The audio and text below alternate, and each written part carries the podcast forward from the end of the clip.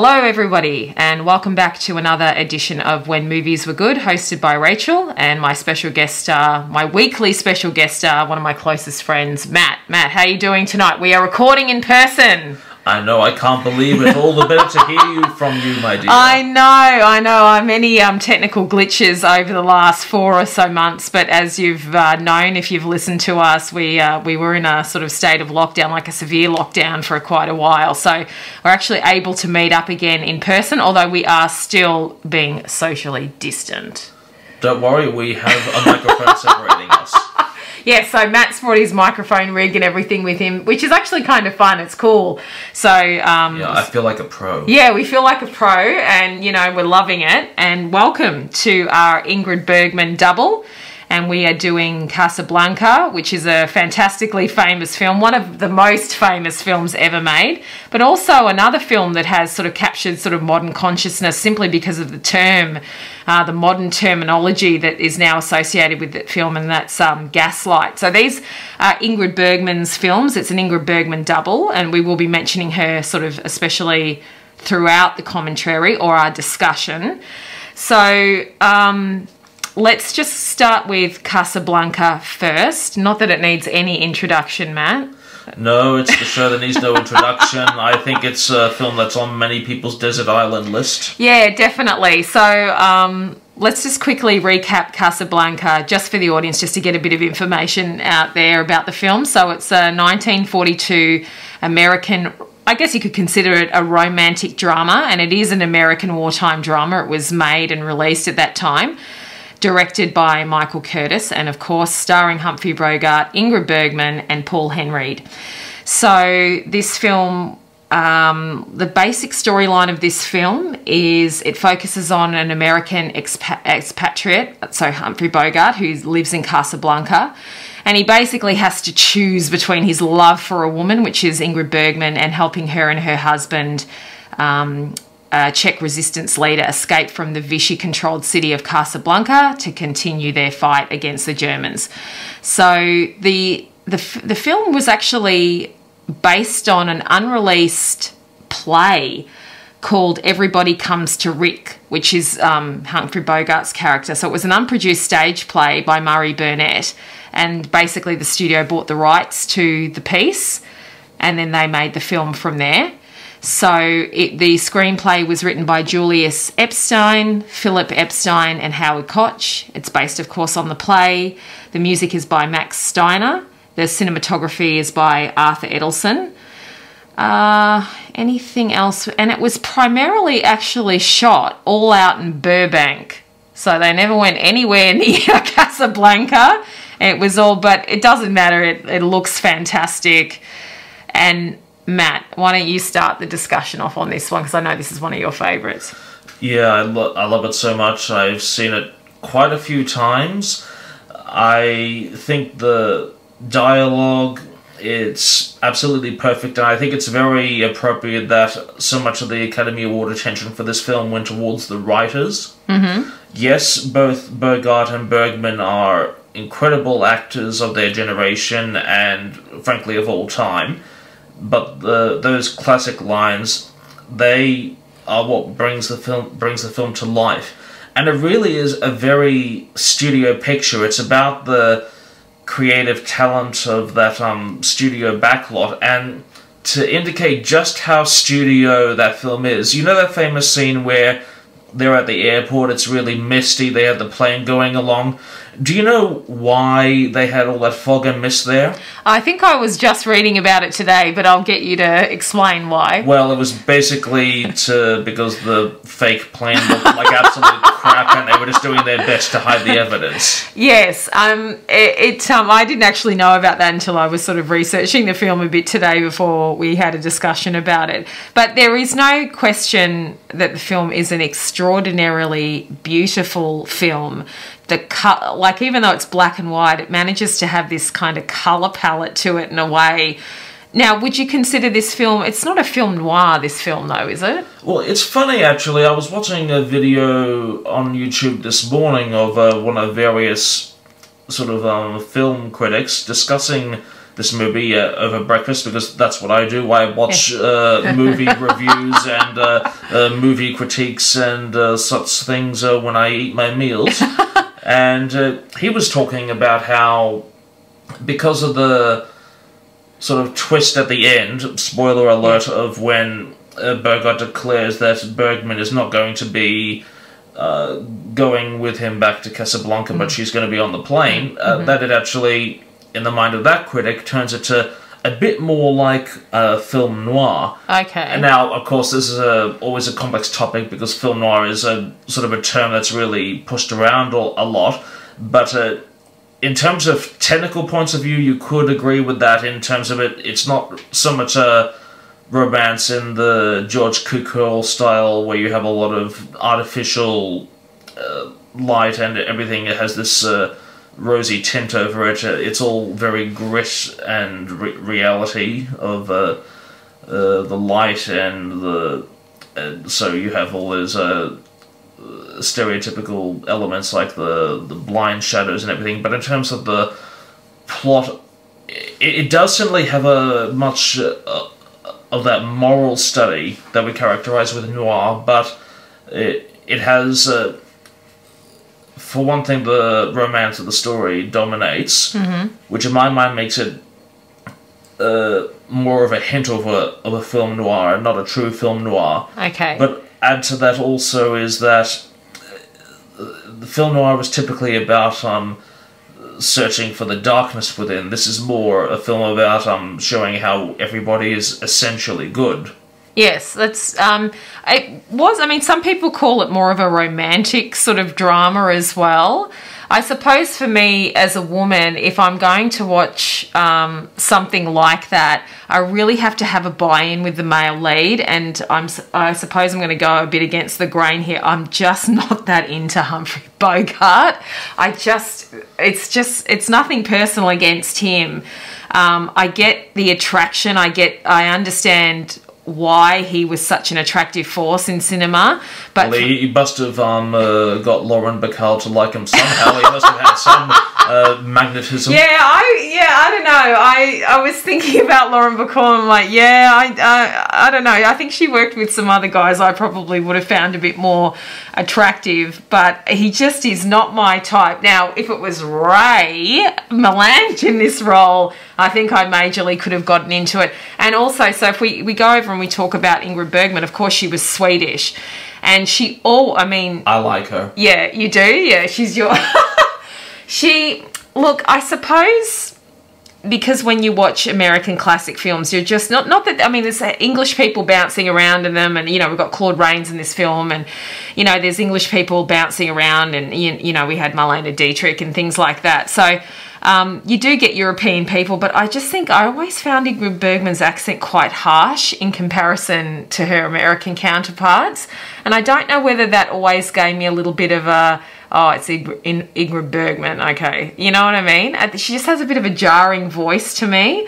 So oh, I don't mean to be negative at all, but it's just.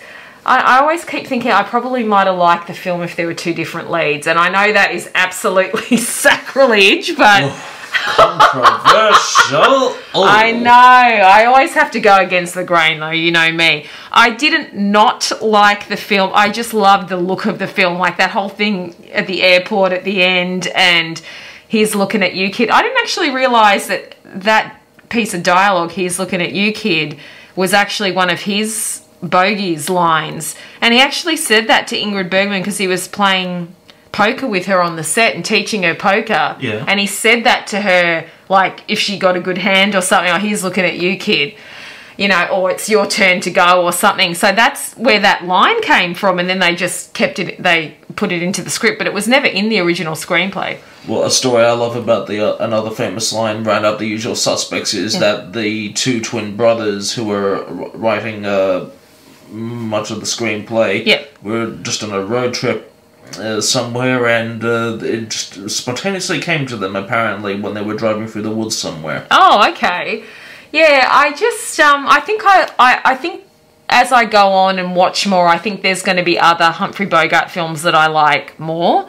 And I think as I go on and watch more of Ingrid Bergman, and of course I will, I think there's just going to be films. I think they needed to have a particular kind of chemistry I was looking for. And even though everyone loves their chemistry in this film, it just wasn't necessarily getting me there.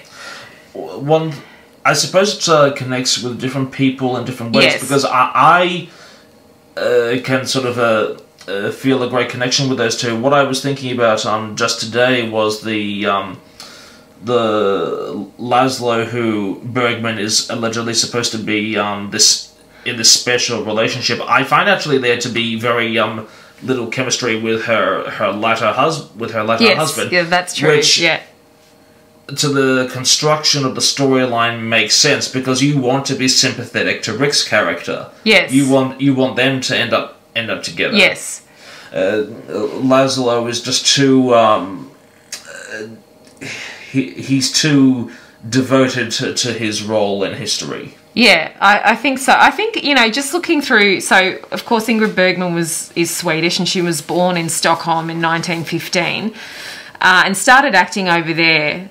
Uh, in Swedish and German films. And then she obviously, you know how Matt and I just love how people can immigrate over to classic Hollywood and start working in films. Um, you know, she she did Spellbound and Notorious with Alfred Hitchcock. I'm actually wouldn't mind seeing Joan of Arc with her 1948. I haven't actually ever seen that. That's part of my very large uh, to watch DVD collection. I buy way more than I have time to watch. We might have to make that a big um, pair that film up with another big historical sort of film at some point.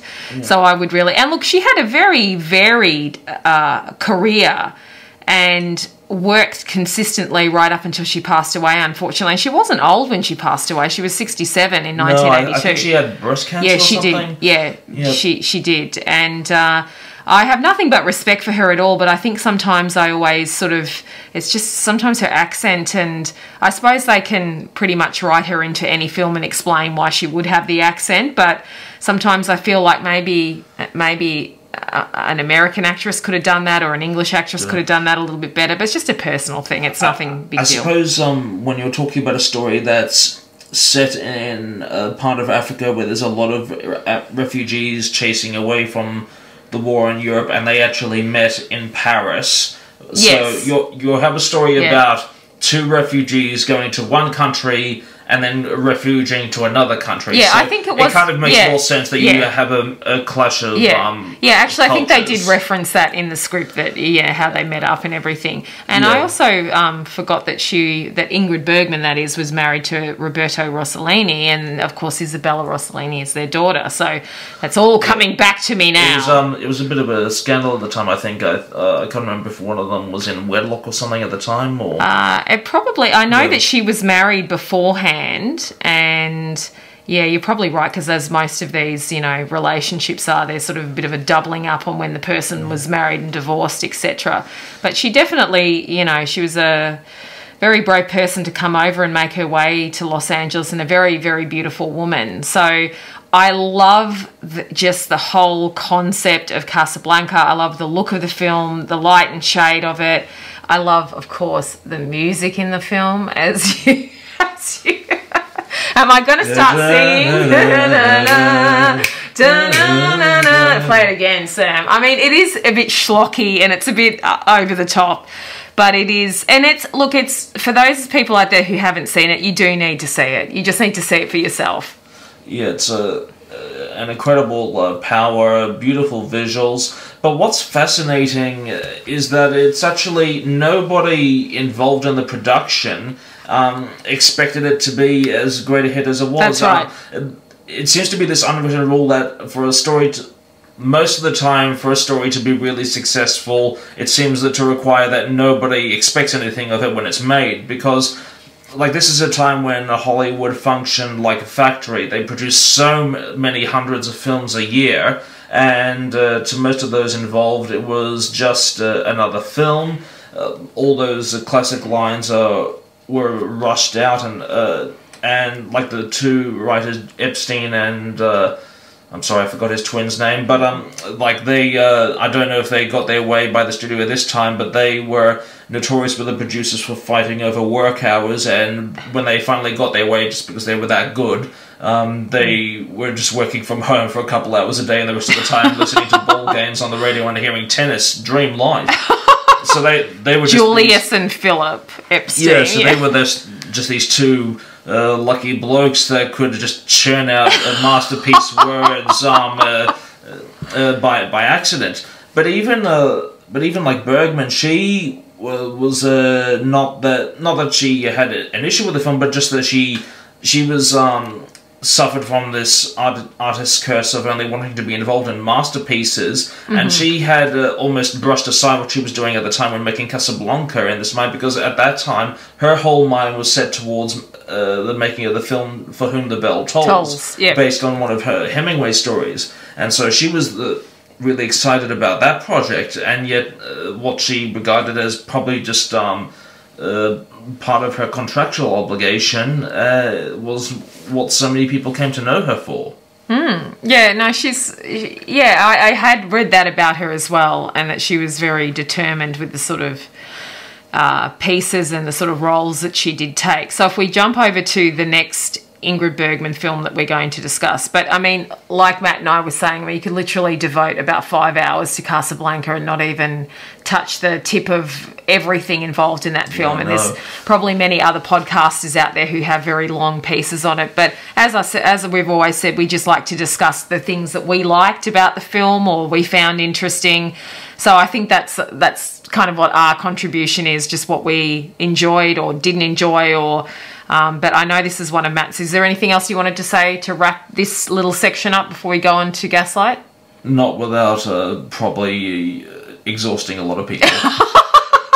maybe another time yes so so thanks for that one was casablanca so let's just jump uh, two years later and of course ingrid's got herself into another fine mess as they say so gaslight is a 1944 american so this one's a psychological thriller um, and it's adapted from Patrick Hamilton's play Gaslight, which only came out six years before in 1938. So the basic premise about so this was the second version of Gaslight that they made. They did a 1940 English film. It's about a woman whose husband slowly manipulates her into believing she is going insane. And the film was, uh, like Casablanca, the film was nominated for several Academy Awards um, Best Picture, Actor, Screenplay, and of course, she won Best Actress. And they also won Production Design, which I, did love the production design of this film. It was fantastic, and also in Casablanca as well. So, um, let's get into this. So, this one was directed by George Cukor of course, starring Ingrid Bergman along with Charles Boyer, uh, Joseph Cotten, who I do like, and one of the loves of your life, an 18 year old Angela Lansbury. Oh, the 80s, we miss it. Oh my gosh. Um, and she actually was nominated for an Oscar in her own right for this, and you know, considering it was her screen debut. Uh, so this film did have a larger scale and a larger budget than the 1940 version of Gaslight. Now, I would like to see that, and I was intending to try and watch it before we uh, before we start before we podcasted today, but I just didn't get a chance. But I will. Um, so, what else can we say about this film here before we get into discussing it? Um, just having a look here quickly. Um, we'll move into the story first, I think. So, Matt, what were your feelings on Gaslight? Well, I do love me a good mystery story, and I thought it was.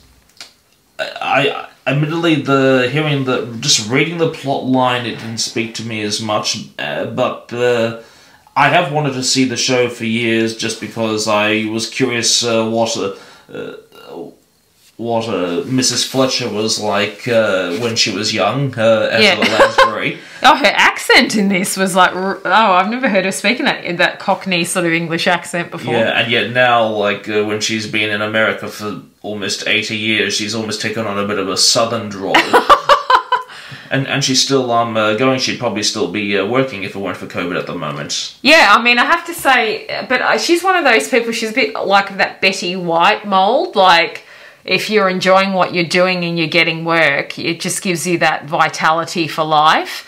Exactly. And I think the worst thing any kind of performer can do, even if they're not getting roles, is just to give up. there's always a community theatre company somewhere. There's always a local show to go in. I'm sure they'd love to have some of these people and there's no excuse to not keep going unless you physically can't, you know? So Even if you physically can't, you uh, could surely, I don't know, make your own stop animation show to yeah, I just don't, I, I never understand if an actor wants who has had success in their career um, has had success and all of a sudden the roles dry up. I mean, there's just so many smaller options to keep you acting that someone might see you and get you into a bigger production again, whether that's, you know, a local theatre company to Broadway or a student film to a larger film or I just, for the life of me, don't understand it. So I guess that's not a problem Ingrid Bergman had. She always consistently worked right up until sort of, you know, well into the 70s. On the other spectrum, though, you do have some that, like Sean Connery, who can have a healthy mentality of knowing sort of when the right time it is to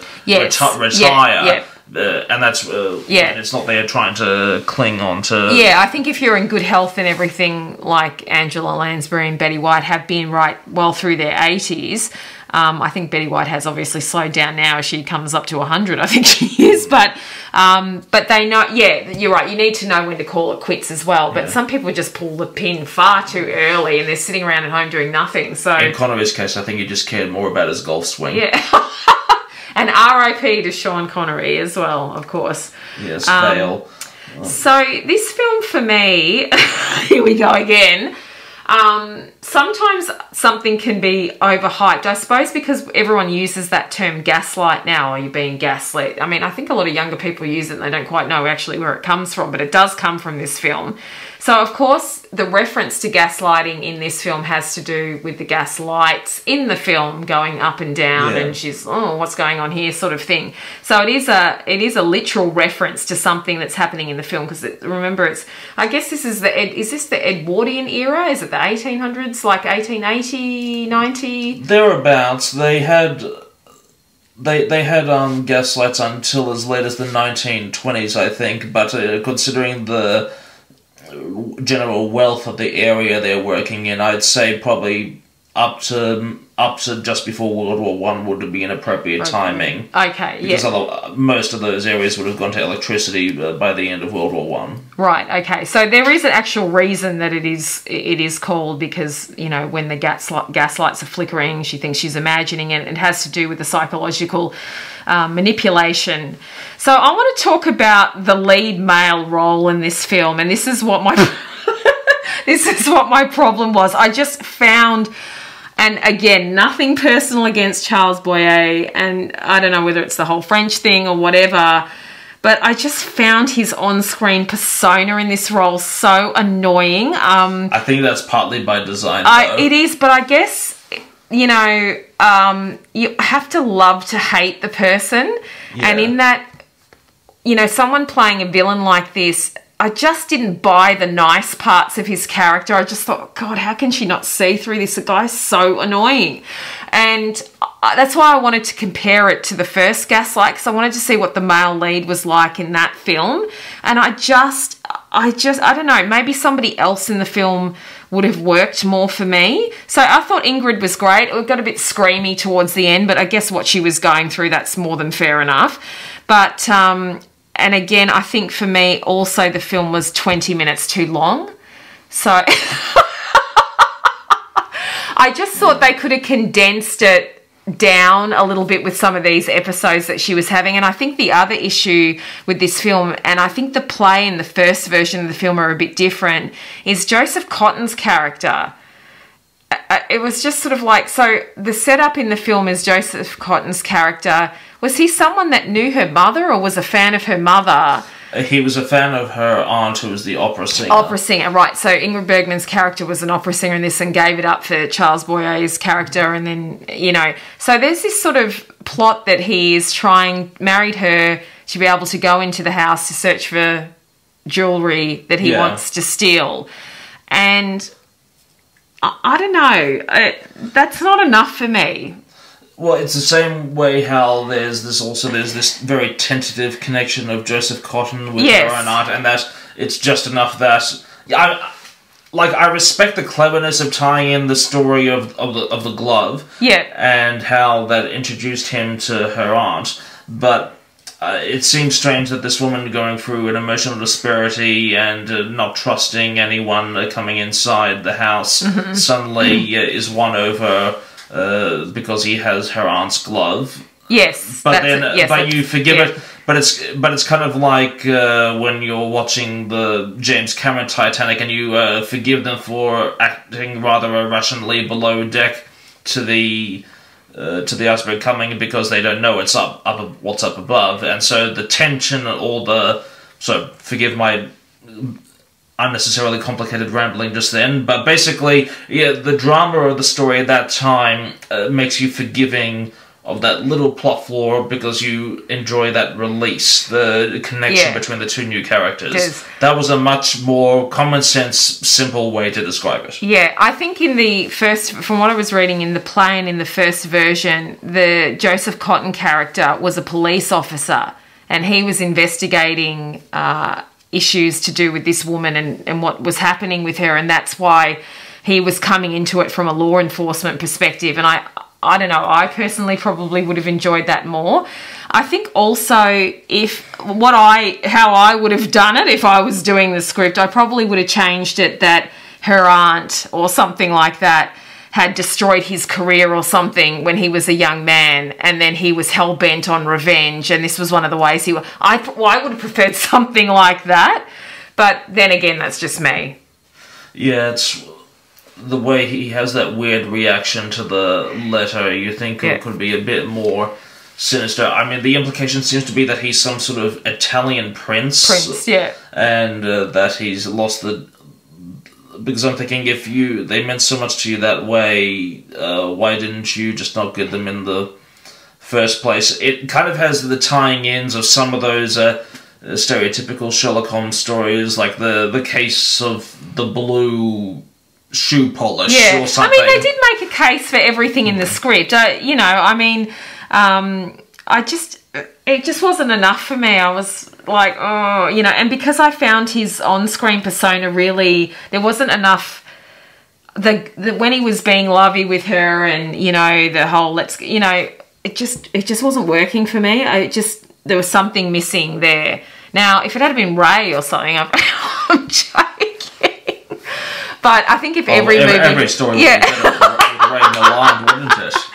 I think if um I know, but I guess for me, coming at it from a woman's perspective, I suppose for the male lead in the film, I just have to have a bit more buy-in with them. And in these two films, I just didn't have enough buy-in with both Bogey and with Charles. And it's not, you know, I'm determined to see more films with both of them in it. It's not going to stop me. But just if we're getting to sort of like romance and being a husband and all that sort of stuff, I have to feel a bit more of a connection there. And I think that's probably why these films didn't work for me, as well as say maybe, Matt, you're coming at it just from a different point of view. So, what did you ultimately think of Gaslight? I love the style of it. Yeah, This- beautiful film. uh, I think uh, this uh, it shows a few of the weaknesses of um, plotting, which was why, and I I keep talking about him. This is why Hitchcock, uh, he, admittedly himself, uh, didn't like to go for the Agatha Christie whodunit type plot uh, too much. He preferred thrillers because this has a lot of the elements of a story of one of those early 20th century detective novels where it's uh, in a literary form, it could be more forgiving about this uh, plot twist at the end based on a like the hidden jewel, Yeah. uh, which uh, guides the actions of the characters. But that what what Hitchcock called a MacGuffin, the sort of the inanimate or um the metaphorical object that uh, the, is of obsession to the characters, the relationship to that uh, to that object that they're chasing uh, is not really established clear enough because we know from the beginning that Bergman's husband is this sleazy character, Yeah. but we can't really tell, quite tell why. yes. So yeah. it does a very good job at making us not like him. Yes, and you know, it, it did. It definitely set out to do, but I think, um, But the the motivation is to be set out a lot Mm. yeah, better. yeah, yeah. So I, um, I'm actually, I'm just really curious to see the 1940 film. I think it just runs a bit shorter. It might be a little bit tighter. And I think that's, uh, you know me, that's what I'm looking for. So, Yeah. but just to finish off here, someone was actually sort of capped a bit of a screenshot here in regards to Gaslight and some other films of the era that they were comparing it to. So it's, you know, it is a thriller, what they call soaked in paranoia, which is definitely true. So they're comparing it to a couple of Hitchcock's other works like The Lodger and Hanover Square, which I ha- unfortunately haven't seen yet because they're both set in the Edwardian age. but also Shadow of a Doubt, which also had Joseph Cotten, and it's almost like a opposition of roles for Cotten because uh, everybody would have remembered him at that time from Shadow of a Doubt, and instead of being now the sleazy, uh, the, the, the sleazy uh, love object of the heroine, um, he's now the detective in the background. Yeah, because they they said that um, this film cycle of the forties, um, this reviewer or film critic describes it as the "don't trust your husband" period. So it began with a couple of Hitchcock's films. So we had Rebecca, Suspicion, and Shadow of a Doubt, which Matt just mentioned, and then continued with Gaslight and Jane Eyre. Then Notorious, The Spiral Staircase, which I, ha- I haven't seen that I want to see. Me neither. The, the two Mrs. Carrolls and Sorry Wrong Number. That's the one with Barbara Stanwyck in it, I think, and Sleep My Love. So all of these films, this film critic was arguing that they use the noir visual vocabulary and share the same premise and narrative structure. Would you agree with that, or it's definitely the beginnings of of heading in that direction. The fact that we're talking about a turn of the century storyline that has uh, two very European uh, people moving into the English speaking world of London does actually uh, uh, indicate the how film noir and a lot of the cultural uh, the a lot of the cultural missions of the early 20th century were were steeped in this uh, sudden migration of place, and you're seeing different worlds in very different uh, lights, so that. Uh, like Ber- Bergman has the this very horror vision of uh, London and the story within, Yes. where while her husband uh, talks about the the, sort of the homely coziness uh, side of the coin. Well, they did go to the Tower of London too in the film. I, uh, that was an interesting scene there. But basically, this uh, film critic finishes off with the, the basic premise and narrative structure of all these films is, you know, the life of the rich, sheltered woman is threatened by an older, deranged man, often her husband. In all of them, the house usually, which is true, it's a symbol of what they become trapped in. And, uh, it's sort of like sheltered security, but it becomes a trap of their terror, and that's a really good way of putting it, I think. yeah. So, um, yeah, I'm grateful and glad to have seen both films. I just love the beauty of both of these films. I think my main issue is probably the running time of both of them. I just go for shorter films that are a little bit compact. I don't. I don't mind at home. I can pause it if I need. Yeah. To use the bathroom, if I need to use the bathroom. but that's just me though. I've always been, you know, if I see that 90 minute running time, I love it. I'm I'm really in for that. But anything over 100 minutes, I I just like films to kind of have their little area that they concentrate on, but some films like to have a bit more of a sweeping story. That's fine. Uh, so yeah, these were these were definitely good. I lo- really look forward to seeing actually all the actors who participated in these films and the directors seeing a lot more of their work, a lot more. Definitely. So, um, just before we go, of course, we will introduce the next two films that we will be doing. We are doing a Sean Connery RIP special. Just wanted to, you know, I mean, Sean Connery was just one of the icons out there and he will be um, dearly missed and hopefully he's resting in peace now. So we have to choose some movies from the era that we discuss movies of. So we've chosen, oh, Matt actually chose these films, which I'm looking forward to seeing. They're both in the late 50s. So Another Time, Another Place, and that was uh, Sean Connery and Lana Turner. And then we've got his Walt Disney film that he made in 1959, which is Darby O'Gill and The Little People, and that seems like a lot of fun. So I'll be look forward to that. Yeah, it's fascinating, and that's the good thing when you have a concentrated theme like us. It means you have to be creative to work uh, towards its aims.